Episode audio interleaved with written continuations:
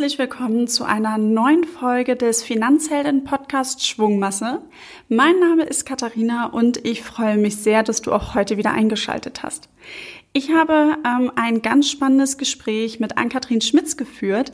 Sie ist die Managerin von einer der ja, Deutschland bekanntesten äh, Influencerinnen. Und zwar ist das die Farina Opoku, bekannt unter dem Account Novalana Love.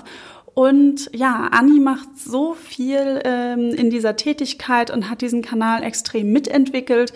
Sie hat noch andere Tätigkeiten und Businesses entwickelt und wir fanden es einfach total spannend und haben gesagt, Mensch, ja, sie ist quasi für uns irgendwie so ein bisschen so ein Girlboss und deshalb wollten wir sie mal interviewen. Ich habe mit ihr gesprochen und wir hatten unglaublich viele Themen und äh, ich hatte eine Reihe an Fragen. Ich bin auch gar nicht ganz bis ans Ende gekommen. Ähm, ich hätte sie noch viel mehr fragen können, aber ist, ich hoffe, dass du das Gespräch genauso spannend findest, wie ich es fand, als ich es geführt habe. Und wenn dir das Gespräch gut gefallen hat, dann freue ich mich sehr, wenn du eine Bewertung dalässt für unseren Podcast, denn dann können wir noch mehr Frauen auf den Finanzhelden Podcast aufmerksam machen und ähm, ja, auch weiterhin wöchentlich tolle neue Folgen anbieten. Ich wünsche dir ganz viel Spaß beim Hören. Ann-Kathrin, ich freue mich sehr, dass wir beide uns hier heute zusammengefunden haben in Hamburg im Coworking Space. Fun Fact noch an der Seite, du warst eben noch in der falschen Location, aber Hamburg ist ja zwar groß, aber doch noch klein genug, äh, sodass wir uns dann doch noch schnell gefunden haben. Und ähm, ich steige direkt ein mit der ersten Frage. Und zwar, wenn ich an dich denke, dann denke ich so an so einen Girlboss ganz, also auch wenn man dein Bild sieht von deinem Podcast, irgendwie sagt man sich schon so, hey, das ist das, was ich im Kopf habe. Würdest du dich denn aber auch selbst so beschreiben und siehst du dich auch selbst als Girlboss? Ja, da können wir ja heute direkt das beste Beispiel nehmen. also ähm, ich versuche natürlich mein Bestes äh, in all dem, was ich tue und in allem, was ich sage, möglichst professionell zu sein. Aber wie man ja sieht, geht, gehen mir auch Dinge durch. Ne? Also niemand ist perfekt und ich glaube auch diese, dieses ja, glatte Bild von so einem Girlboss, dem will ich auch ehrlich gesagt gar nicht entsprechen, weil das bin ich gar nicht. Also das ist ja immer so ein bisschen diese Krux bei Social Media, ähm, dass du in der Regel nicht siehst, was falsch läuft oder was bei den Leuten im Leben Schlechtes passiert, sondern jeder teilt ja nur das Gute mhm. und das Professionelle und die Erfolge. Ja, in der Regel spricht man ungerne aus Eigeninitiative über seine Misserfolge. Ja, und wir hatten immer das beste Beispiel. Du hast mir gesagt, nein, Anni, komm nicht zum Lobestor, sondern dahin. Ja, ich hatte es nicht in den Kalender eingetragen und äh, so passieren Fehler. Aber das ist auch alles kein Beinbruch. Ähm, von daher, also ja, natürlich ähm, vom, vom Mindset bin ich gerne auch ein Girlboss und versuche das auch zu sein und irgendwie auch andere mitzureißen und zu unterstützen und zu motivieren jeden Tag. Aber ja, lasst euch gesagt sein, auch mir gehen die, viele Dinge durch. Bei mir passieren auch immer wieder kleine und große Fehler. Also alles gut. Man sagt ja auch, ein Girlboss hat immer die Kontrolle. Wir haben jetzt eben schon mal gelernt, okay, kann auch mal nicht so sein. Ähm, wie ist das bei dir so beim Thema Kontrolle? Hast du immer gerne Selbstkontrolle oder bist du auch richtig gut da drin abzugeben und zu sagen, okay, ich lass mich mitnehmen? Nee, ich bin tatsächlich ein Kontrollfreak und ich hasse Überraschungen und mag nichts Unvorhergesehenes tatsächlich. Damit kann ich nicht gut umgehen. Ähm, ist manchmal ein bisschen schade, weil ich glaube, ich habe viele Überraschungen auch im Leben dadurch kaputt gemacht. Aber ähm, ich hab, ziehe gerne die Strippen, ich weiß gerne, was um mich herum passiert. Ähm, ich kann das gar nicht gut, wenn, wenn, wenn ich nicht im Bilde bin über gewisse Projekte beziehungsweise über Neuerungen, die irgendwie im Team stattfinden oder auch in anderen Teams, mit denen ich viel zu tun habe oder auch, ähm, weiß ich nicht, bei, bei, wenn sich bei Kunden was ändert. Ich bin immer gerne im Bild mhm. und ähm, ich muss nicht immer überall meinen Senf äh, irgendwie dazugeben, um Gottes Willen, aber ich habe schon gerne so den Blick aufs große Ganze, ja, damit ich die Dinge verstehe und auch irgendwie immer mitverfolgen kann bringt ja auch irgendwie dein Job oder deine Jobs ein bisschen mit sich. Ähm, Strippenzieherin, Managerin, den Überblick behalten. Also ähm, als ich mich dann auch nochmal vorbereitet habe, auch wenn ich dir schon länger irgendwie folge, man das ja immer so ein bisschen online alles mitverfolgen kann, was du tun kannst. Ähm, du bist Managerin einer der bekanntesten Influencerinnen Deutschlands, und zwar Farina Opoko, die ja bekannt ist unter dem Account Novalana Love. Du bist oder warst als Dozentin auch noch tätig ähm, und bist auch noch bei Farinas Modemarke irgendwie tätig. Äh, du bist als Beraterin noch irgendwie unterwegs. Also es sind irgendwie einige Sachen. Äh, kannst vielleicht nochmal zusammenbringen, ob ich irgendwas vergessen habe? Also erstmal erzähl uns doch einfach mal so ein bisschen mehr davon. Wie bringst du diese ganzen Jobs irgendwie unter? Machst du jeden Tag alles? Hast du bestimmte Tage, wo du dich um eine Sache kümmerst? Äh, wie gibst du allem Raum? Wie machst du das? Also am Ende arbeite ich natürlich auch extrem viel. Das muss, muss man einfach ganz klar so sagen. Mhm. Also ich habe keinen normalen sieben, acht Stunden Tag, sondern, sondern eher Ach, das ist total projektabhängig. Mhm. Ich habe gestern noch mit jemandem ähm, auf einem Event darüber gesprochen, der sehr, sehr ähnlich wie ich arbeitet. Der ist auch Social Media Manager beziehungsweise hat eine eigene Agentur und viele, viele Talents, die er in dieser Agentur betreut. Und ähm, er hat gesagt oder hat mir von einem, von einem Tag erzählt, wo er letztens einfach mal äh, sich mit einer Freundin auf einen Kaffee verabredet hat und ähm, das war so nett, dass er aus dem, weiß ich nicht, 14 Uhr Kaffee irgendwie bis 18.30 Uhr noch mit ihr zusammengesessen hat und gesagt hat, hey, das hat mir so gut getan und das, die Freiheit nehme ich mir zwischendurch auch einfach mal raus. Und genauso ist es bei mir.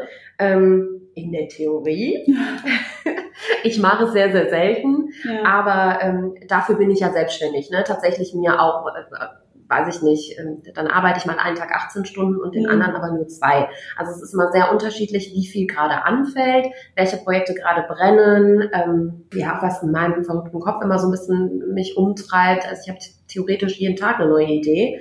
Ähm, versuche mich auch gerade äh, mit Hilfe eines Buch, äh, das sich Essentialismus nennt, ein wenig mehr zu fokussieren teilweise, weil ähm, ja, wenn man viele Ideen hat und alle umsetzen will, ist vorprogrammiert, dass man es nicht schafft und dann frustriert wird. Deswegen, ähm, ja. ich glaube, das kennt jeder, der irgendwie so ein bisschen Drive hat und irgendwie auch schon selbstständig ist und immer in alle Richtungen funkt. Aber ja, also ich manage Farina weiterhin ganz normal da hat sich eigentlich auch in den letzten Jahren vom Umfang der Zusammenarbeit nicht viel verändert, mhm. bis auf dass wir eine 2017 eine weitere Person festangestellt haben, die ja mehr oder weniger Assistenz ist, mhm. die sich um Reisemanagement kümmert, ähm, allgemeine Organisation, ähm, aber auch redaktionelle Inhalte koordiniert für unsere Website und so weiter. Alles da, wo ich mich so ein bisschen aus diesem ja, Tagesgeschäft rausziehen kann, mache ich das mittlerweile. Und da habe ich auch gelernt, Kontrolle abzugeben. Wenn ich das einmal entschieden habe und eine Person gefunden habe, auf die man sich verlassen kann und die zuverlässig ist und die Deadlines einhält, dann kann ich das auch tatsächlich wunderbar. Fällt mir das gar nicht mehr schwer und das entlastet doch sehr. Das mhm. heißt, ich habe auf der anderen Seite natürlich mehr Zeit gehabt, dann ab 2017 auch für meine eigenen Sachen. Ähm, du hast schon diese Beratertätigkeit ja. angesprochen, das mache ich tatsächlich auch schon so lange. Das wissen aber die wenigsten, weil ich erst ich glaube, Mitte 2018 angefangen habe, darüber zu sprechen und das überhaupt mhm. nach außen zu kommunizieren. Mm, ich habe natürlich das große Glück, dass ich über Farina sozusagen in einer Festanstellung bin, die sozusagen mein Grund, ja, mein Grundstock für meinen Erwerb sichert. Das heißt, alles, was on top kommt, ist erstmal nett und schön. Ähm, ich kann aber vieles irgendwie auch ja, sehr selektiert annehmen und viele Projekte machen, auf die ich wirklich Bock habe, weil ich muss nicht unbedingt. Und ich kann mir so die die Sahnestücke rauspicken. Äh, Darauf, wo du wirklich mal. Lust hast und wo du sagst, hey, da, da brennt irgendwas in dir oder das macht was mit dir, wenn du angefragt bist oder sagst, hey, da hätte ich doch wirklich Bock drauf.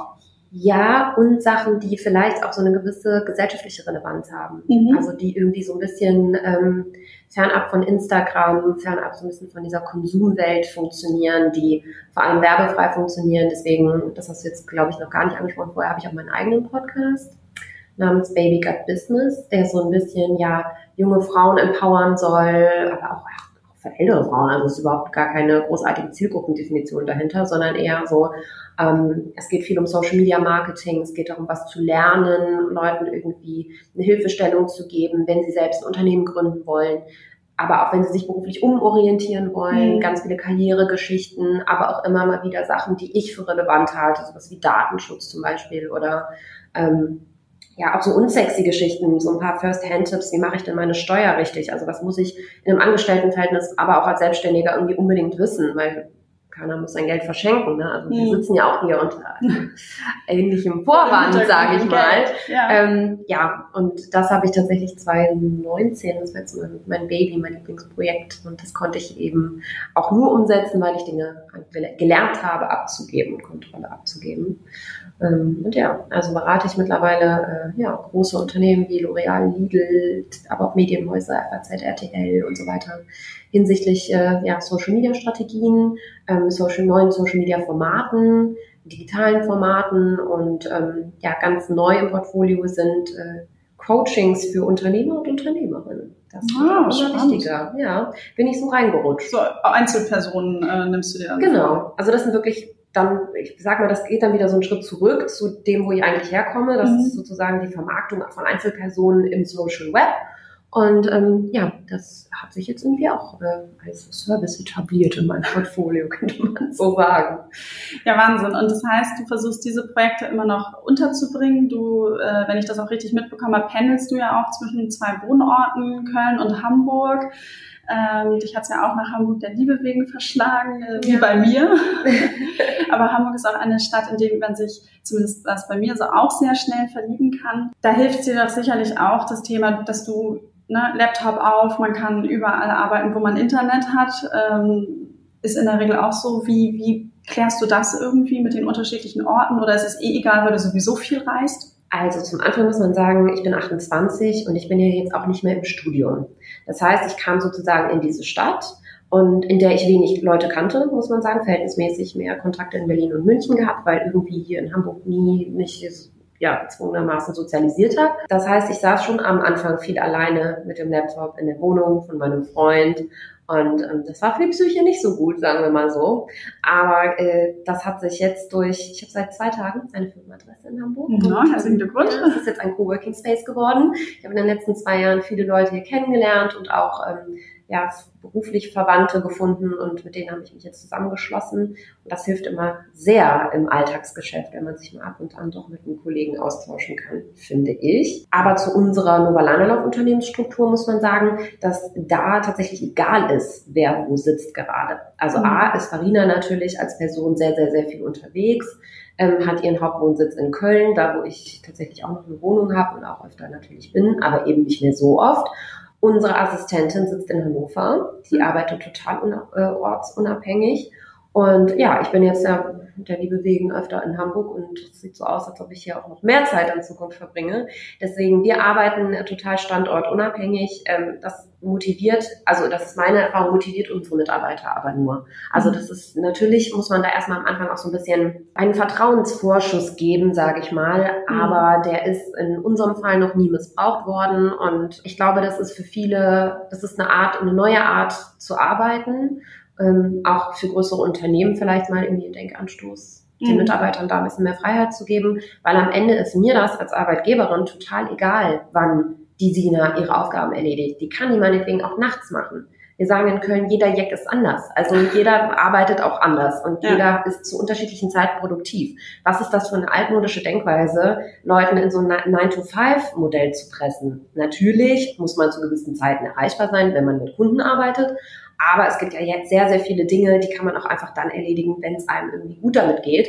Und so haben wir es gehandhabt und so machen wir es auch. Jetzt, äh, wir haben schon ein, zwei Mal drüber gesprochen. Du bist die Managerin von äh, sozusagen eines der größten Instagram-Gesichter Deutschlands und ihr wart auch super früh und einer mit der ersten, die am Start waren mit dem Kanal Nova Lanala. Wie kann ich mir jetzt so einen Job vorstellen? Also, was ist dein Job? Was machst du für Farina? Mein, mein Vater weiß es, glaube ich, auch immer noch nicht. Dann versuchen wir es ihm jetzt nochmal zu erklären. Ja. Also wenn er zuhört, die Ohren spitzen. Also ganz vereinfacht ist das auch kein neuer Beruf in Anführungszeichen. Das ist eigentlich klassisches Talentmanagement.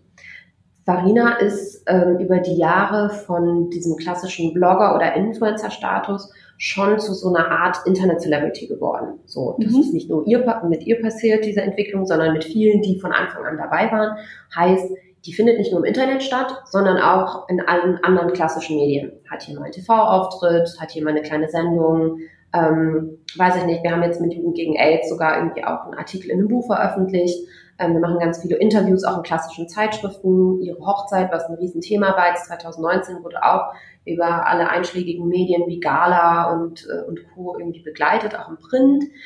Das heißt, sie funktioniert sozusagen über alle Medienformate hinweg. Mhm. Und was ich letztendlich mache, ist, sie als Person zu vermarkten. Das heißt, an Werbekunden weiterzureichen, ähm, diese Werbekunden aber zeitgleich auch zu ähm, beraten und Empfehlungen auszusprechen und in die richtige Richtung zu lenken, wie sie diese Werbung am effektivsten und sinnvollsten umsetzen. Das ist, glaube ich, der größte Unterschied zu einem klassischen reinen Management. Deswegen mag ich das mhm. eigentlich gar nicht, wenn Leute sagen, du bist Managerin. Das impliziert ja, dass ich eigentlich nur guide und vorgebe. Mhm. Und das ist auch so ein bisschen von oben herab und irgendwie gar nicht auf Augenhöhe. Das ist natürlich Quatsch. Wir sind, haben uns im Studium kennengelernt, wir sind Freundinnen. Ähm, natürlich ist das total auf Augenhöhe und da gibt keiner dem anderen irgendwas vor. Ähm, was ich halt on top noch mache zum klassischen Management, ist halt eben auch beratend zur Seite stehen für alle mhm. unsere Kunden und zu sagen, hey, das ist aber der Tatsache ehrlich gesagt geschuldet, dass viele dieser Kunden eben mit den neuen Medien noch nicht so gut umgehen können. Und das habe ich relativ schnell gemerkt. Mhm. Ähm, wir sind sozusagen Digital Natives. Wir wussten von Anfang an, nee, das funktioniert. Ähm, das wollen die Leute, die Farina folgen, auch sehen. Ja, das interessiert unsere Community. Mhm. Und ähm, das können wir, glaube ich, selber am besten einschätzen. Und so versuche ich immer so ein bisschen der Intermediär, sprich der Vermittler zwischen Werbekunden und Social Media Talent zu sein, um irgendwie für beide Seiten ja das bestmöglichste Ergebnis zu erzielen am Ende. Ja, und dann äh, geht das natürlich los, dass ich teilweise nicht nur ja, eine klassische Werbeplatzierung im Sinne von, Farina macht jetzt einen Instagram-Post oder wir schreiben einen Artikel über irgendeinen Kunden, sondern ähm, das ist viel, viel vielseitiger geworden über die Jahre. Das heißt, die reist auch mal ins, in ferne Länder und berichtet da, ähm, so zu Pressereisen eingeladen, wie früher die klassischen Journalisten mhm. von der mhm. Vogue etc. pp. Und ähm, da kommt natürlich viel Organisatorisches hinzu. Das heißt, ähm, wir machen auch das ganze Reisemanagement, in der Regel begleite ich Marina auch zu so wichtigen Terminen wie Shootings etc. Ähm, ja. Also sehr aber vielseitig. Sind, ja, wir sind aber natürlich irgendwie nicht irgendwie, sondern wir sind eine Company geworden. Mhm. Das heißt, es gibt immer noch den klassischen Blog, der funktioniert aber mittlerweile als Magazin und eher unabhängig von Farina mit freien Redakteuren, die daran arbeiten. Die müssen koordiniert werden da müssen Redaktionspläne erstellt werden. Es muss aber auch ganz klassisch eine Buchhaltung gemacht werden. Das heißt, ich muss eine Steuererklärung machen für unser, unsere Company. Wir sind mittlerweile bilanzierungspflichtig. Das heißt, es hat auch einen gewissen Anspruch, das muss man auch mit einer gewissen Ernsthaftigkeit betreiben. So, und ähm, ja, ich habe in den letzten sieben Jahren, glaube ich, extrem viel über das Leben und ähm, das Gründen und die Finanzwelt lernen müssen, irgendwie auch auf, auf die harte Tour, äh, zwangsweise. Ja, und das sind alles äh, sehr, sehr kleinteilig. Aber ja, also im Zweifel nehme ich auch immer noch mal ein Handy oder eine Kamera in die Hand und mache auch gerne Fotos von mhm. zum Beispiel. Also da sind äh, keine Grenzen gesetzt am Ende. Klingt auf jeden Fall sehr spannend, vor allem weil es so vielseitig ist und das etwas ist, was mir persönlich auch immer sehr gut gefällt. Deshalb mag ich meinen Job auch so gerne, auch wenn ich natürlich nur für eine Company arbeite und das Thema Finanzheldinnen vorantreibe. Dadurch, dass es halt auch so vielseitig ist und wir so viele Dinge machen, ist es halt immer großartig, dass man halt immer nicht starr in einem Prozess ist und den Ewigkeiten lange begleitet. Dafür wäre ich, glaube ich, auch manchmal zu ungeduldig. Ja, das ist voll 1995er Arbeiten und Denken. Ja, Genau. Eine spannende Sache, die ich mal irgendwo gelesen habe, ist, dass Farina gar nicht weiß, was sie an einer Kooperation verdient und äh, dass sie das ja immer im Nachhinein erfährt. Da wäre meine erste Frage, stimmt das und wenn ja, warum? Das habe ich tatsächlich in meiner allerersten Podcast-Folge gesagt. Ach, siehst du, ähm, ich höre ja deinen Podcast. Viele, viele Dinge sind für uns so selbstverständlich, weil wir das seit Jahren so handhaben und wir nie die Notwendigkeit gesehen haben, das irgendwie der Öffentlichkeit zugänglich zu machen. Mhm. Ähm, aber ich habe tatsächlich gemerkt, wie wichtig das ist und an diesem einen Satz hängen tatsächlich sich sehr viele auf und ja, das stimmt. Ähm, einfach der Tatsache geschuldet, dass sie sagt, sie möchte jeden einzelnen Kunden bestmöglichst präsentieren, beziehungsweise mhm. sie macht, sie arbeitet sowieso für keinen Werbekunden, den ich ihr vorschlage, wenn sie da nicht dahinter steht. Ja. So, der typische Arbeitsprozess ist, es kommt eine E-Mail rein, ich bearbeite die, selektiere die vor, prüfe die schon mal überhaupt auf Machbarkeit, ähm, auf äh, ja, Coolness des Kunden am Ende natürlich auch, auf Zielgruppentauglichkeit, ähm, auf das Pro Produkt selber, passt das generell zu Farina? Äh, wenn das ein Nahrungsergänzungsmittel ist, dann fliegt das zum Beispiel schon mal raus, weil das sind, wir haben so gewisse ja, K.O.-Kriterien beziehungsweise eine Blacklist und da sind mhm. ein paar Sachen drauf, die einfach gar nicht, die sie überhaupt nicht authentisch äh, verkörpern könnte und hinter denen sie nicht steht. Das heißt, die fliegen schon mal raus. Dann äh, präsentiere ich Farina am Ende, äh, was der Kunde gerne möchte, beziehungsweise um welches Produkt es sich handelt. Dann sagt sie ja oder nein, kann ich mir vorstellen oder eben nicht. Und dann äh, schickt Kunde das Produkt oder die Dienstleistung oder wie auch immer auch erst einmal zu. Das heißt, es wird vor, ähm, bevor ich meine Unterschrift unter einen Kooperationsvertrag mit einem festen Budget und einer, einem Briefing setze, werden alle Produkte bei uns getestet. Ah, okay. Von Carina selber. Das heißt, ich mhm. lasse es zu ihr nach Hause oder in unser Büro schicken. Und ähm, weiß ich nicht, zum Beispiel der Klassiker, ähm, eine neue Lidschattenpalette wird dann zum Beispiel auf Tauglichkeit, äh, Haltbarkeit, äh, Farbintensität äh, etc. pp. irgendwie geprüft. Und wenn sie sagt, hey, das, hat, das ist gut, die Farben gefallen mir, die hat auch gut gehalten, ähm, die Textur ist schön und fühlt sich gut auf der Haut an, dann kann ich da meine Unterschrift untersetzen. Mhm. Und bis, bis zum Ende ist, spielt das Budget da für Farina gar keine Rolle. Natürlich für mich schon. Ich muss natürlich eine gewisse, um das unsere, unsere Arbeit das natürlich läuft. auch äh, professionell äh, zu etablieren, mhm. musste ich von Anfang an natürlich immer in die marktübliche Preise aufrufen. Das heißt, ähm, wenn man da weit drunter liegt, dann kommt so eine Kooperation natürlich trotzdem nicht zustande, obwohl vielleicht irgendwie äh, das Produkt es auch getan hätte. Genau, sie weiß das nie, sie weiß das auch danach nicht, sondern wir zahlen uns feste Gehälter aus am Ende des mhm. Monats. Das heißt, wie viel über welche Kooperation reinkommt, spielt überhaupt gar keine Rolle ähm, für sie, weil sie ihr festes Gehalt bekommt. Ah, okay. So. Also ich finde es auf jeden Fall ein total spannendes Modell, als ich das gehört habe. Ähm, habe ich gedacht, Mensch, eigentlich total cool, weil genau das nämlich entsteht, was Farinas Hintergedanke ja auch ist oder euer gemeinsamer Hintergedanke. Äh, sie gibt den Marken eben entsprechend allen gleich viel Raum. Sie weiß halt, ich verdiene Summe X im Monat und ähm, halt eben, wenn es ja, wenn dann halt eben mehr Geld da ist, dann habt ihr ja sicherlich auch noch viele Dinge, die ihr damit tut, aber dass es halt irgendwie eine ganz coole Regelung ist und vor allen Dingen ist es dann ja auch nicht so, also du sagtest dass ihr seid mittlerweile eine richtige Company und so fühlt sich das auch an, wenn du davon erzählst, es ist jetzt nicht ein Monat äh, äh, so wahrscheinlich wahnsinnige Ausschläge nach oben und nach unten mit dem Einkommen. Es hat sich ja mittlerweile sicherlich über die Jahre extrem eingependelt, kann ich mir vorstellen. Und ihr seid halt ja nun auch wirklich sehr erfolgreich mit dem, was ihr tut, ähm, noch mit dem Aufbau der Modemarke nebenbei. Und äh, jetzt sage ich das halt so erfolgreich. Ähm, was für eine Rolle oder wie definierst du für dich Erfolg und welche Rolle spielt das eigentlich in deinem Leben? Erfolg ist für mich, wenn ich von dem, was ich verdiene, gut leben kann und mir zeitgleich ja die Freiheiten so nehmen kann, wie ich sie gerne nehmen würde. Zum Beispiel, um das irgendwie mal zu konkretisieren, ich habe dieses Jahr extrem viel gearbeitet. Also wirklich, wenn ich zurückblicke, ich, es kam einfach immer mehr Projekte und Ideen dazu. Ich habe erstmal grundsätzlich zu wenig Nein gesagt, weil auch alles irgendwie cool war mm, und habe gemerkt, ja, natürlich meine eigene Reputation ist dadurch extrem gestiegen, weil ich so, so viele neue Dinge gemacht habe, ähm, mit einem Buch gearbeitet habe und ähm, ja, so viel Neues angestoßen habe, dass es natürlich für mich als Ann-Kathrin Schmitz, ich sag mal in Form von Self-Branding oder Selbstvermarktung meiner Person als Unternehmerin, ähm, total geholfen hat und es auch mhm. super wichtig war. Ich aber tendenziell für nächstes Jahr mir vorgenommen habe, wieder viel, viel mehr zu reisen und auch mal so ein bisschen wieder weg von dem Luxus und dieser Comfortzone, die man zu Hause hat, eher wieder hin zu, ich pack mal meinen Backpack und mach mal drei Wochen lang, äh, lebe von diesen 24 Litern, die da reingehen, ja. Und dann kann ich nicht drei Haarkuren mitnehmen, sondern wahrscheinlich nur eine Kernseife oder so. Und ich mache das eigentlich in regelmäßigen Abständen sehr, sehr gerne. Und für mich ist halt Erfolg mh, am Ende die, die Definition, sich die, die Freiheiten zu nehmen. Ich habe mal ein ganz schönes Zitat gelesen. Ich es gar nicht auswendig. Erfolg ist nicht, ähm, nicht dafür da, dass dich andere sehen, mhm. sondern ähm, dass du die Welt besser sehen kannst. Ja. Und das beschreibt es ganz schön. Das eigentlich. ist eigentlich genau mein, mein Spirit. Ja. Ähm, jetzt sind wir nun ein Finanzpodcast. Wir haben ganz viel über deine Tätigkeiten gesprochen, vor allen Dingen, äh, weil das Fragen sind, die mir auch unter den Nägeln gebrannt haben und ich das immer mal äh, noch mal näher wissen wollte. Und ich denke, dass es auch unsere Hörerin interessiert. Was man aber auch dazu sagen ja. muss, ne, jetzt wo, wo du gerade noch mal drüber gesprochen hast, wie wir das mit den mit den Kooperationen handhaben, mhm. das ist jetzt nicht äh, gesetzt und nicht das Grundprinzip aller Influencer oder Blogger, wie sie so arbeiten.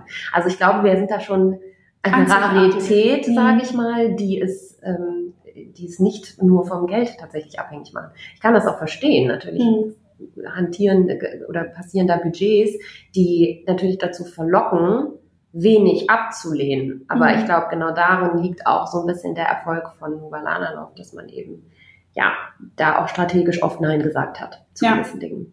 Weil es so besonders ist, wollte ich auch nochmal nachhaken, ähm, weil auch wir haben schon so einen Blick hinter die Influencer-Kulissen auch mal geworfen und wie es so ist, mit zusammenzuarbeiten. Und äh, ich finde es auch eine relativ spannende Welt und ähm, auch interessant, wie sich das Ganze entwickelt. Und ähm, da kann man auch eine Podcast-Folge von dir ja empfehlen. Äh, du blickst da ja auch nochmal so hin, äh, dass einige Influencer sich ja von dem Thema Influencer-Sein verabschieden. Da hast du, ähm, welche Folge ist das bei dir? Influ-Exit. Info-Exit, genau. Also wer sich da ähm, für interessiert, also wenn du dich dafür interessierst, als, ähm, dann kannst du da gerne nochmal reinhören. Übrigens ist das auch ähm, ich folge dir, Anni, schon länger. Ich habe vorhin nachgedacht, wie lange, ich weiß es nicht. Und da warst du auch wirklich noch viel stärker im Hintergrund und ähm, hast gar nicht so irgendwie da. Da hat man dich immer mal irgendwo bei Farina mal mit gesehen und man konnte auch was auf deinem Profil sehen, aber gar nicht so im Vordergrund.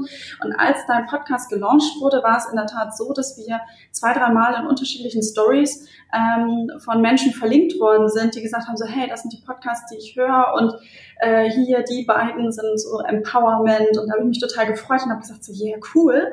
Ähm, irgendwie, da passen wir total zusammen und dann war ich so, da habe ich gesagt, so, und jetzt schreiben wir die Anima an und fragen sie, ob sie nicht Lust hat, mit uns einen Podcast zu machen, beziehungsweise ich bin dann ja mit einer Kollegin auf ein Event gekommen und habe dich einfach mal angequatscht und habe gesagt, so, guck mal hier, das sind die Finanzheldinnen und eigentlich würdest du total passen. Ja, ihr macht ja auch einen mega wichtigen Job, muss man ja auch mal ganz klar so sagen.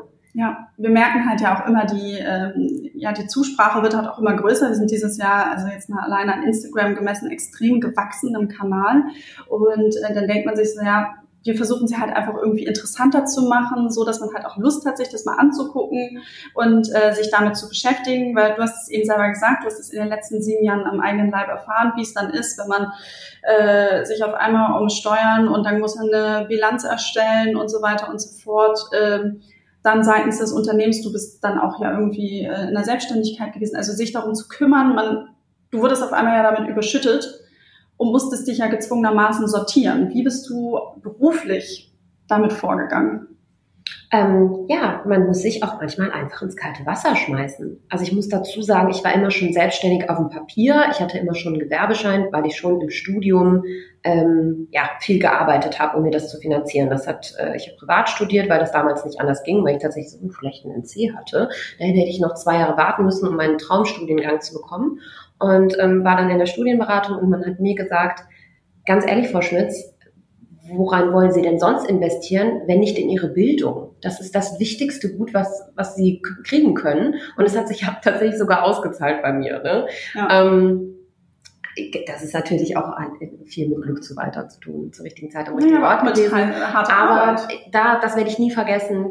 Dieser eine Satz hat mich tatsächlich dazu bewogen, ähm, einen ja, privaten Kredit aufzunehmen und ähm, mein Studium damit zu finanzieren. Das heißt, ich musste immer schon viel arbeiten und ähm, habe mich dann schon relativ früh mit gewissen ja, Strukturen, die du eben brauchst, äh, in der Selbstständigkeit beschäftigt. Das heißt Gewerbeschein, Steuererklärung am Ende des Jahres und ähm, ja, wie kann ich die Steuerbelastung möglichst gering halten für mich? Das heißt, ich hatte so Basic-Wissen, aber wenn du ja ein bilanzierungspflichtiges Unternehmen führst, dann ist es noch mal was anderes.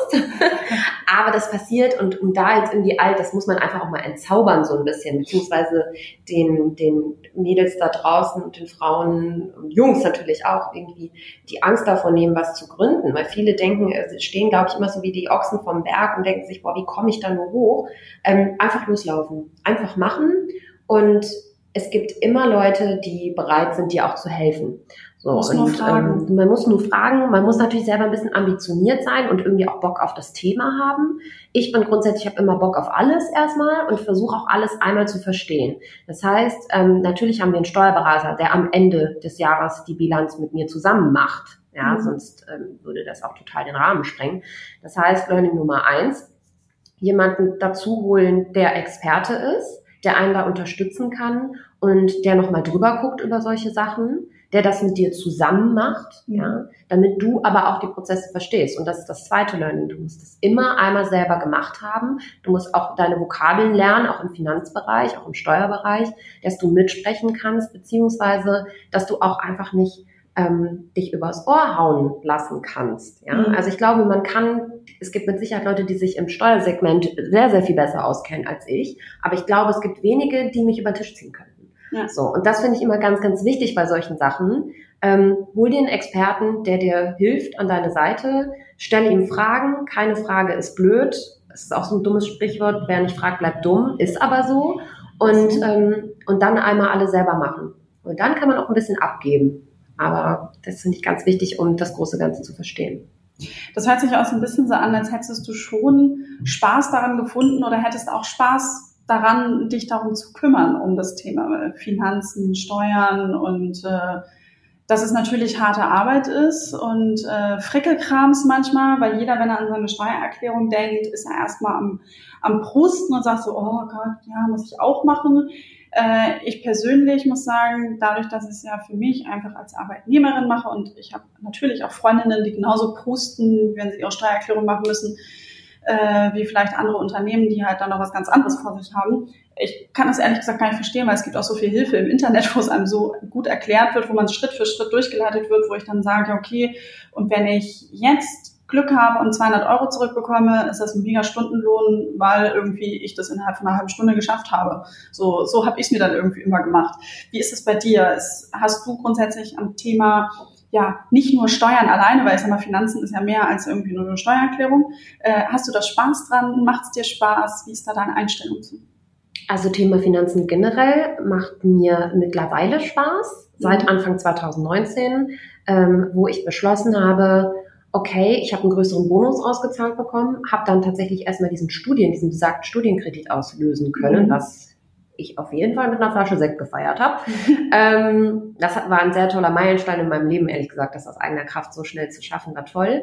Ähm, hatte dann aber auch noch ein bisschen Spielgeld übrig und ähm, konnte mich dann auch mal mit dem Thema meiner privaten Finanzen beschäftigen. Aber auch unternehmerisch, ja, natürlich, weil wer spart denn nicht gerne Geld? Also ich bin jetzt kein Geizhals, der irgendwie jeden Euro umdreht, um Gottes Willen, aber ähm, es gibt schon gewisse Kniffe und ja, Stellschrauben, die es lohnt, äh, an denen es sich lohnt zu drehen, um am Ende des Jahres einfach mehr Geld übrig zu haben, mit dem man schöne andere Sachen machen kann. Mhm. Also alleine das motiviert mich irgendwie, mich da reinzufuchsen, weil unterschätzt das mal alle, ihr Lieben da draußen nicht, das lohnt sich tatsächlich doch auch für einen Arbeitnehmer äh, eine Steuererklärung zu machen. Auch immer, ich predige das immer in meinem Freundeskreis und da kümen nämlich auch immer alle und stöhnen. Aber ähm, das inspiriert mich ehrlich gesagt wiederum auf meinem privaten Kanal äh, oder meinem Instagram-Kanal einfach auch mal so ein bisschen voranzugehen und zu sagen, ich teste jetzt einfach mal ein paar verschiedene Steuersoftwares. Mhm. Also es ist ja nicht so schwierig und das irgendwie so ein bisschen vorzuleben und die Leute zu animieren, das irgendwie zu imitieren auch am Ende, ähm, weil ich glaube, es ist immer noch ein Thema Steuern und Finanzen, das ist jetzt nicht negativ behaftet, aber irgendwie unsexy, nenne ich das immer. Mhm, ja, das sind klar. meistens, ähm, stellt man sich irgendwelche alten weißen Männer vor, die irgendwelche Excel-Tabellen wälzen und ähm, Belege sortieren. Ja, aber dass das irgendwie auch jungen Unternehmerinnen Spaß machen kann und das wichtig ist ähm, und auch kein Hexenwerk, das will ich gerne auch so ein bisschen beweisen. Deswegen habe ich mir tatsächlich für meinen eigenen persönlichen Redaktionsplan schon überlegt, dass ich mal Steuersoftwares teste. Und ich habe jetzt schon mal angefangen, so ein bisschen mich da reinzufuchsen, ähm, weil ich glaube, es gibt aktuell wenig junge Unternehmerinnen, die nach außen treten und sagen, hey, ich habe eine Company und ja, ich mache das alles irgendwie auch noch selber und wenn ihr das nachmachen wollt, dann nimmt doch mal das und das und das äh, als Hilfetools. Ich merke das immer, wenn ich irgendwie über Apps spreche, die man auf dem Handy haben muss oder so, mhm. dass die Leute das aufsaugen und nach Orientierung und nach Empfehlungen und Tipps suchen, die eben nicht von jetzt immer so böse Old White Man kommen, sondern von jemandem, von der jemandem, ihnen der sehr, so sehr ähnlich ist ja. und genauso ist wie sie ja. und genau für den gleichen Herausforderungen steht. Und ich glaube, das ist wichtig. Ja. Sag uns Bescheid, wenn der Artikel rauskommt. Wir verlinken das mal. Ja, gerne. Weil genau das ist es ja, woran wir ja auch versuchen zu arbeiten, halt einfach dieses Thema ja, in, in die Köpfe irgendwie aller zu bringen. Und gerade wir Frauen haben da manchmal immer noch so ein bisschen, ich finde immer einen größeren Schweinehund und noch mehr zu arbeiten. Und ähm, ja, Veranstaltungen habe ich das Beispiel schon ganz oft gesagt, aber ich mag dieses Beispiel eigentlich total gerne, wenn wir die Frauenzeitschriften mal angucken, über was für Themen man sich da irgendwie unterhält oder auch Online-Magazine. Das sind die zehn Dinge, die musst du für eine Hochzeit haben und das ist irgendwie die Reise deines Lebens und das sind noch die 20 Handtaschen, die du auch noch brauchst. Alles fein. Ich ähm, möchte jetzt nicht sagen, dass ich kein Konsummensch bin, ähm, auch wenn ich meine Budgettöpfe habe, aber ähm, ich konsumiere auch sehr, sehr gerne aber ähm, mal darüber zu schreiben und zu sagen, hey, was verändert sich überhaupt durch, ähm, durch die Ehe finanziell, was kann sich steuerlich verändern, ähm, welche Chancen, welche Möglichkeiten habe ich eigentlich, wie finanziere ich mir so eine Handtasche eigentlich auch? Und welche Handtasche könnte zum Beispiel auch eine Geldanlage sein. Ja. Also es ist ja, man muss ja nicht immer, es muss ja nicht alles nur ganz trocken sein. Und genau das versuchen wir ja gerade in unserem Online-Magazin und ja, und auch halt eben bei uns auf Instagram zu machen. Gerade diese Woche ähm, sprechen wir in unseren Stories darüber, äh, Thema Money Mindset. Wie ist eigentlich deine Einstellung zum Thema Geld? Haben wir so einen kleinen Test gemacht und ich finde, sowas ist halt auch mal irgendwie ganz wichtig, sich vor Augen zu führen und auch mal in Gedanken zu machen, wie, ja, wie kann ich eigentlich meine Einstellung dazu ändern, damit ich auch offener dafür bin und sagen kann, hey, ich, ich spare jetzt auch mal was und, und auch wofür und dass man es dann auch gerne tut. Weil manchmal ist es dann immer wieder so, dass man sagt, ach, ich, ich weiß nicht, ich habe so Bedenken und diesen, diesen Lostritt dann einfach irgendwie nicht schafft. Ja, Katharina, ich glaube, das liegt einfach daran, dass Frauen grundsätzlich eher weniger zahlenaffin sind, statistisch betrachtet, als mhm. Männer am Ende. Also auch mein Journalismusstudiengang zum Beispiel war überwiegend weiblich geprägt. Ja, mhm. das sind halt einfach so, ich weiß nicht, woran es liegt, aber ähm, irgendwas Genetisches scheint das ja zu sein, dass Frauen irgendwie teilweise oft sprachenaffiner sind, besser schreiben, lesen können als Männer und ähm, ja, Männer halt eben ganz gut mit Zahlen hantieren können. Aber hey, das ist doch erst recht ein Grund, es denen zu beweisen. So. Und ähm, sich da in keine stereotypische Schublade stecken zu lassen. Also erst recht, das würde mich schon motivieren oder sollte jede Frau motivieren, sich mit dem Thema echt auseinanderzusetzen. Ich persönlich sage immer, äh, ich bin keine gelernte Bankkauffrau. Ähm, und du, ich bin eigentlich gelernte ja, Journalistin. Ich habe so, gar kein BWL gehabt, nix, ja, nada. So, bitteschön. Und ähm, ich kümmere mich jetzt an das Thema Finanzheldinnen und dann sage ich mal so, hey, wenn ich es irgendwie verstanden habe und gereilt habe, wie es geht, schaffen es andere auch. Und versuche auch immer wieder in Gesprächen Mut zu machen und zu sagen, hey, du musst jetzt keine Expertin werden bis ins Tiefste, aber zu wissen, was sind deine Ziele, mit welchen Produkten kannst du diese Ziele erreichen, wie kannst du es aufstellen, das finde ich ist irgendwie total wichtig. Und wenn man dann sagt, hey, ich habe da Bock dran und will jetzt irgendwie hier, man muss ja nicht mal gleich eine Daytraderin werden, also jeden Tag irgendwie x Aktien kaufen und verkaufen. Nie, es geht ja um andere Themen, erstmal überhaupt einen Schritt zu machen und, und sich einzufinden. Aber wenn du, ich sag mal, wir sprechen ja zwischen relativ offen über das Thema Geld, wie ist es so bei dir im Privaten? Ähm, sprichst du da gerne drüber? Sprichst du offen drüber? Ist das, wie hat sich das so verändert? Merkst du vielleicht auch Unterschiede, zum Beispiel im Gespräch mit deinen Eltern und Freunden? Wie nimmst du das so für dich wahr? Also da muss man leider immer noch so ein bisschen pauschalisieren, weil der gemeine Deutsche an sich nicht gerne über Geld spricht, habe ich das Gefühl. Das ist so Richtung USA was ganz anderes. Mhm. Ähm, die die da viel offener sind und irgendwie sich auch trauen zu sagen, hey, ich habe viel verdient und ich bin erfolgreich. Ähm, in Deutschland muss man immer ein bisschen ja pseudo-bescheiden bleiben, sein, was ja auch total richtig ist, ist auch irgendwie eher so in der Welt, in der ich mich besser fühle, muss ich sagen. Ähm, mit Freunden spreche ich da tatsächlich eher weniger drüber. Die sehen natürlich, was ich, dass ich viel arbeite und schlussfolgern auch daraus, dass ich ganz gut verdiene. Mhm. Ähm, ich bin da aber relativ offen. Also ich nenne natürlich jetzt keine Zahlen, auch nicht im Freundeskreis, aber ähm, ich, ich spreche schon über Geldanlagen auch mit meinen Freunden. Ich mhm. versuche auch da im kleinen Stil immer so ein bisschen zu influenzen und die zu überreden, sich damit auch mal zu beschäftigen. Ich habe es schon angesprochen, ob es jetzt irgendwie eine Steuererklärung ist am Ende des Jahres oder irgendwie mal ein paar äh, Euros zu sparen an der Seite und dann mal ein paar Aktien zu kaufen und sich einfach mal so generell dann weiß ich nicht, selbst wenn man kein großes Budget hat, dann probier, mach es doch wenigstens auch der Allgemeinbildung zuliebe, um sich einfach mal so ein bisschen, ähm, um da mitreden zu können. Auch mhm. irgendwie, wenn du, wenn du, weiß ich nicht, beruflich erfolgreich werden willst oder auch in höhere Positionen aufsteigen willst. Sowas kann man schon wunderbar im Privatleben, da kann man so mal ein bisschen mit rumspielen, finde ich. Und ähm, ja, habe aber auch schon negative Erfahrungen gemacht, aber eher weniger, weil ich, weil ich irgendwie gesagt habe, ich bin irgendwie, bei mir läuft es gerade richtig gut finanziell oder so, sondern eher, weil ähm, ich von meinen tollen Projekten erzählt habe, auf die ich eigentlich immer sehr stolz war, mhm. habe da aber gelernt, mich da sehr, sehr zurückzuhalten, sowohl im Freundeskreis als auch irgendwie im familiären Umfeld, als auch ähm, ja in der Partnerschaft mit meinem Freund. Ich mache das nicht mehr. Okay. Ich erzähle erst über Dinge, wenn sie wirklich konkret sind, wenn sie vielleicht sogar schon passiert sind. Ähm, versuche das nicht irgendwie aufzublasen oder weiß ich nicht, mich damit zu profilieren. Habe ich ehrlich gesagt auch nie. Aber ich habe schon öfter mal ähm, gemerkt, das kommt nicht so gut an. Natürlich auch, weil, weiß ich nicht, wenn, wenn man nach außen hin können die Leute ja auch sehr gut mitverfolgen, was ich so mache mittlerweile. Ähm, ja, also ich finde es ganz, ganz wichtig, dass man irgendwie mit Bescheidenheit rangeht, weil eben es nicht allen immer so gut geht und man sollte eher auf Augenhöhe sein und Leute motivieren und abholen und eine Hilfestellung sein und irgendwie mal mit auf ein Event nehmen oder so, anstatt irgendwie zu sagen, ja, ich mache jetzt aber, ich schreibe jetzt noch an dem 18. Buch mit. So, mh, mm, mhm. ist nicht so cool. Mhm. Da ist es aber auch teilweise eine Mentalität, da hat gerade auch eine andere Influencerin auf ihrem Kanal drüber gesprochen, dass sie gesagt hat, hey, ich erzähle gar nicht mehr so viel von neuen Ideen, die ich habe und Projekte, die ich angehen will, sondern immer erst, wenn ich weiß, sie sind unter Dach und Fach und funktionieren auch wirklich weil teilweise auch, ja, so ein bisschen so, ach Mensch, das jetzt auch noch und schaffst du. Und äh, ich glaube, da neigen wir Deutschen ja auch zu, nicht immer so ganz motivierend und unterstützend zu sein. Ich habe letztens ein interessantes Posting gesehen, ähm, ich glaube bei LinkedIn war das so nach dem Motto, wenn man sich immer so freuen würde, wie wenn man ähm, ein ein Baby sieht, wenn es sich, ach, es kann sich schon drehen und oh, wie toll, jetzt hat's den, ne, irgendwie das erste Wort gesagt. Wenn wir genauso motivierend mal irgendwie untereinander wären, äh, um sich zu motivieren und zu sagen, so, hey, cool, du hast da den allerersten Schritt gemacht, du willst das angehen, ist geil, mach weiter irgendwie und trotzdem aber auch für den anderen da zu sein, wenn es vielleicht nicht so doll läuft und ich, unabhängig davon, wie es bei einem persönlich ist. Ich finde, das ist immer sehr, sehr wertvoll. Ich habe eine, eine Freundin und das schätze ich an ihr unglaublich, egal wie es bei ihr läuft, sie ist so großartig da drin, sich für andere zu freuen und das halt auch mitzunehmen. Und ich hoffe, dass wir das so ein bisschen hier und auch vermitteln können. Und auch, ich glaube, das machst du auch sehr gut in deinem Podcast.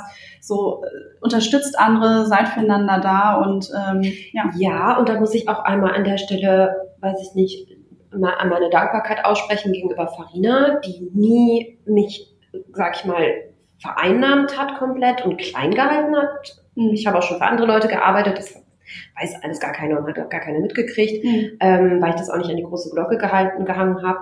Aber ähm, Farina als Person hat mich da nie irgendwie ja, eingeschränkt irgendwie oder gesagt, oh, ich finde das jetzt aber blöd, dass du jetzt einen eigenen Podcast machst, sondern ganz im Gegenteil, die hört sich das auch an, die hört sich jede Folge an, die hört sich aber auch nur meinen Podcast an, weil sie sagt, ich finde Podcast eigentlich doof, aber deinen finde ich gut. Ja. Und da lerne ich ja richtig was und so. Also sie nimmt das wirklich gut auf und äh, postet das und unterstützt das und knallt da ein bisschen Reichweite auch mit drauf.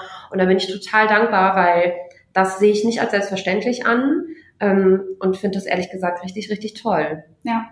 So soll es sein. Jetzt waren wir eben schon so ein bisschen tiefer in dem Finanzthema ähm, so ein bisschen reingerutscht und äh, wir haben darüber gesprochen, dass du auch gesagt hast, ja, du kümmerst dich ja auch gerne. Wie sieht's denn aus? Hast du denn schon mal in ein Wertpapier investiert? Besitzt du eine Art von Wertpapier? Na klar, oh, ich Wertpapiere. Sehr schön. Ja, jetzt lehne ich mich hier total weit aus. Ja, Herrflip, na klar, habe ich Wertpapiere. Ähm, ich muss dazu sagen, das hat sich bei mir auch erst Anfang 2019 jetzt gewandelt. Mhm. Ich habe das schon länger vorgehabt. Ich wusste auch, dass das wichtig ist, weil ich war so der Klassiker. Ne? Ich hatte mein Geld auf der Bank liegen, ähm, habe das da immer schön angespart, so monatlich meine Summe X zurückgelegt und es wurde immer mehr. Und irgendwann dachte ich, oh, das ist jetzt aber schon ein Sümmchen ähm, was kann ich denn damit machen? Und dann war ich ehrlich gesagt noch sehr, sehr unsicher und habe irgendwie hin und her überlegt, was sind denn ähm, Anlageoptionen, mit denen ich als Ann-Kathrin Schmitz mich persönlich wohlfühlen würde. Na, das hat ja immer viel auch mit Risikobereitschaft zu tun, mit Sicherheitsliebe oder eben auch nicht. Und, Ganz wichtig, ähm, sich die Fragen vorher zu stellen. Genau und habe dann in, hab mir dann für, das war so ein bisschen dieser klassische 2018 Silvester-Moment, äh, die guten Vorsätze. Und ich mache immer nur einen guten Vorsatz, damit mhm. ich es auch wirklich schaffe. Mhm. Und 2018 war das, ich kümmere mich um meine Finanzen. Sehr witzigerweise.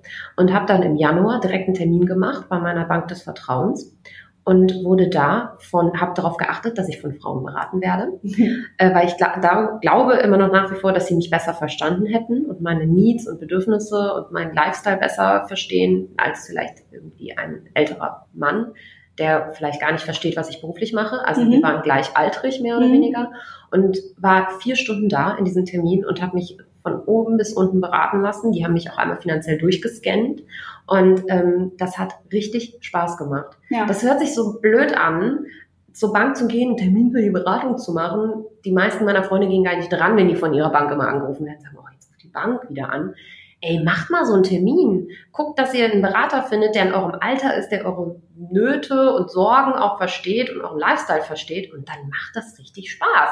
Ich war so motiviert. Ich habe vier Stunden mit den Mädels da gesessen. Das waren zwei, die dann natürlich auch irgendwie zwecks Rente mal geguckt haben mhm. und ähm, ich hab, wollte natürlich wieder alles verstehen und habe am Ende, äh, ich glaube, mit, dann nach den vier Stunden ganz guten Durchblick gehabt, was Wertpapiere angeht, weil die mir das sehr vereinfacht und do, auf Dummy natürlich erklärt haben. Und es hat mich total motiviert. Also ja. ich kann das echt nur jedem empfehlen. Ja, also wir haben viele Frauen, die zu unseren vor allen Dingen Afterworks-Treffen ja auch kommen, die halt eben sagen, ja so, hey, aber wenn ich jetzt doch mit jemandem sprechen möchte und bei, häufig ist es ja so, dass man, und auch so war es ja bei dir so ein bisschen, dass man sagt, ah, Bank so ein bisschen Vorbehalte, ähm, jetzt sind wir eine Initiative der Comdirect Bank, wir glauben ja sowieso an den Kunden, dass wir sagen können, hey, ihr könnt das selber, ihr schafft das. Ne? Wir geben euch die Hilfe an die Hand, sodass du selbst deine Entscheidung treffen kannst. Aber wenn ich in der Situation bin, dass ich halt doch mal mit jemandem sprechen möchte, äh, dann such dir eine Honorarberatung raus. Da zahlst du für deine ähm, Beratung entsprechend. Die sind dann halt nicht produktabhängig und kannst das halt machen. Also weil es nämlich auch wichtig ist, auch da in sich hineinzuhören und zu sagen, okay, mache ich den ersten Schritt jetzt alleine oder möchte ich vielleicht doch noch mal jemanden an der Seite haben? Und das ist dann auch vollkommen okay, ähm, weil ich glaube, wenn man sich dann irgendwann über eine Weile reingefunden hat, macht man das auch irgendwie gerne selbst. Also ich klicke mich total gerne in mein Depot rein und gucke und sage, ach Mensch, habe dann irgendwie so einmal im Jahr einen Zeitpunkt, wo ich sage, ich, ich sortiere jetzt noch mal meine, meine ganzen Spartöpfe, meine Finanztöpfe, gucke, wie laufen die Produkte im Depot, stelle ich da was um und ähm, man findet dann einfach irgendwie so einen Spaß dran. Aber ich kann mich auch noch dran erinnern, dass als ich mit dem ganzen Spaß begonnen habe, dass ich auch in die Filiale getapert bin mit meinen Unterlagen und das habe mal durchgucken lassen. Und da dann halt super wichtig, Fragen, Fragen, Fragen, Fragen, wenn man was nicht versteht. Dafür bekommt am Ende diese Person ihr Geld. Auch wenn man das dann nicht in der Filiale direkt bezahlt. Man bezahlt es ja indirekt und deshalb sollte man die Leistung auch in Anspruch nehmen. Ich bin da totaler Fan von und ja. das ist genau so handhabe ich das bei allen Dingen, die ich neu anfange, die ich nicht selber gelernt habe. Genau wie bei einem Steuerberater, ähm, holt euch einfach jemanden am Anfang, jemanden dazu, der das Thema einfach durchdrungen hat und löchert den von oben bis unten mit Fragen. So, und dann ist es überhaupt nicht schlimm, dafür eine Provision abzudrücken. Also, mal ehrlich, das ist äh, die, die andere. Ist ja legitim. Genau, das ist total legitim ja. und es ist auch total toll. Aber dann guckt auch, dass es jemand ist, dem ihr das gönnt und der euch gut beraten hat. Ich glaube, ja. die Auswahl des Beraters ist unglaublich wichtig. Und gerade für Frauen, ähm, sucht euch mal eine andere Frau, die versteht, was das Thema ist bei euch. Das hat mir total geholfen. Ja. Ja, ähm, Vorsätze. Du hast dir letztes Jahr den Vorsatz gemacht und hast gesagt, so, hey, ich nehme es jetzt äh, in die Hand. Gibt's für 2020 einen Vorsatz oder gibt es irgendwie finanzielle Ziele, die du dir für die Zukunft gesetzt hast? Ja, also eins war ähm, 2018 natürlich, okay, ich lege jetzt erstmal mal langfristig mein Geld an. Das heißt, ich habe mhm. diese Summe X genommen und auf die nächsten zehn Jahre angelegt, sodass sie erstmal der Inflation entgegenwirkt und so ein bisschen Rendite abwirft wenigstens. Ähm, dann habe ich mich mit dem Thema Immobilien als zusätzliches zweites Finanzstandbein, sage ich jetzt einfach mal in Anführungsstrichen, auseinandergesetzt. Das habe ich ähm, ja auch in einem Podcast verarbeitet. Den könnt ihr euch anhören, der dauert 60 Minuten und dann wisst ihr alles zum Thema Immobilien. So ist der angelegt. Also es ist wirklich so ein, das meine Endrecherche oder meine Rechercheergebnisse des letzten Jahres, ähm, die ich 2019 dann tatsächlich ähm, fast in die fast in einer Immobilie geendet hätten. Ich okay. habe mich am Ende nicht zum Kauf entschieden aus ähm, ja, re relativ witzigen zwischenmenschlichen Gründen. weil da noch eine alte Frau drin gewohnt hat und ich erst an der Immobilie verdient hätte, wenn die gestorben wäre. Und das konnte ich nicht. Ja. Also das konnte ich einfach nicht. Die war super in Berlin, super billig, in einer super Lage, aber ich konnte nicht äh, karmatechnisch drauf äh, spekulieren, dass diese Frau stirbt und ich erst dann Geld verdient. Das fand ich ganz schrecklich. Ähm, aber ich suche jetzt 2020 weiter nach einer Immobilie, denn auch das Thema habe ich echt durchdrungen mittlerweile. Ja. Das macht Bock, wenn man einmal angefangen hat. Und ich glaube, so ein Podcast ist auch ein ganz guter Runterbruch ähm, ja, für ein Thema ne, in einer Stunde mal. Und ja, ich möchte mich jetzt 2020 mal mit diesem ganzen Bereich ähm, EFTs und CFDs beschäftigen, ja, also noch tiefer rein in diese Finanzwelt und äh, gucken, ob man da nicht auch so kurzfristig mal ähm, so ein bisschen mit Aktien handeln kann. Nicht nur auf zehn Jahre, sondern vielleicht mal kürzeren Zeitraum und in coole Startups investieren oder irgendwie sowas. Ja, also doch auch schon mal ein bisschen spekulativer an das Ja, ein bisschen Risiko. Ja, okay. Ähm, zum Abschluss eine Frage noch an dich. Was war der beste Ratschlag, den du im Hinblick auf Finanzen mal bekommen hast? Und wenn du keinen bekommen hast, was wäre dein Ratschlag, den du geben würdest? Also das, das erste habe ich tatsächlich ja schon gesagt. Ähm, das ist, wenn, in was soll man investieren, wenn nicht in seine Bildung? Das ist das höchste Gut, was für mich neben Gesundheit jeder Mensch von, von uns und unter allen gleichen Voraussetzungen irgendwie gegeben hat, grundsätzlich. Ähm, aber auch, dass man tatsächlich immer seine Steuererklärung brav am Ende des Jahres abgibt, weil ich habe mehr Angst vor dem Finanzamt als vor der Polizei oder irgendwelchen anderen äh, Instanzen in Deutschland. Das ist sehr, sehr wichtig. Ähm, das muss immer ordentlich sein, sonst kann das im Zweifel ja deine neu gegründete Company auch nach einem Jahr irgendwie in den finanziellen Ruin schon wieder treiben, wenn das nicht ordentlich ist. Und äh, ganz blöd, auch so ein super Basic-Spruch, ähm, man soll das Feld des Bären nicht verkaufen, bevor man ihn nicht erlegt hat. Und auch so handhabe ich es ja so ein bisschen mit der Außenkommunikation von Projekten. Ne? Also nicht zu früh mit Ideen und ähm, weiß ich nicht, Projekten irgendwie rausgehen an die Öffentlichkeit oder auch in den Freundeskreis oder in den Bekanntenkreis. Macht das wirklich erst, wenn es konkret ist und wenn ihr konkret irgendwas zu berichten habt. Ja, und das sind so meine, meine drei gut gemeinten Ratschläge. So, sehr gut. Anni, vielen, vielen lieben Dank, dass du dir heute die Zeit genommen hast, dass du mal so einen Einblick gegeben hast in dein Arbeitsleben, äh, was du alles machst, was ihr mit der Marke macht. Äh, ich glaube, es gäbe noch viele äh, Fragen, die ich jetzt noch hätte, aber ich glaube, wir sind so ein bisschen am Ende der Zeit angekommen. Vielen lieben Dank und ähm, ja, auf bald. Danke dir, Katharina. Ich freue mich drauf.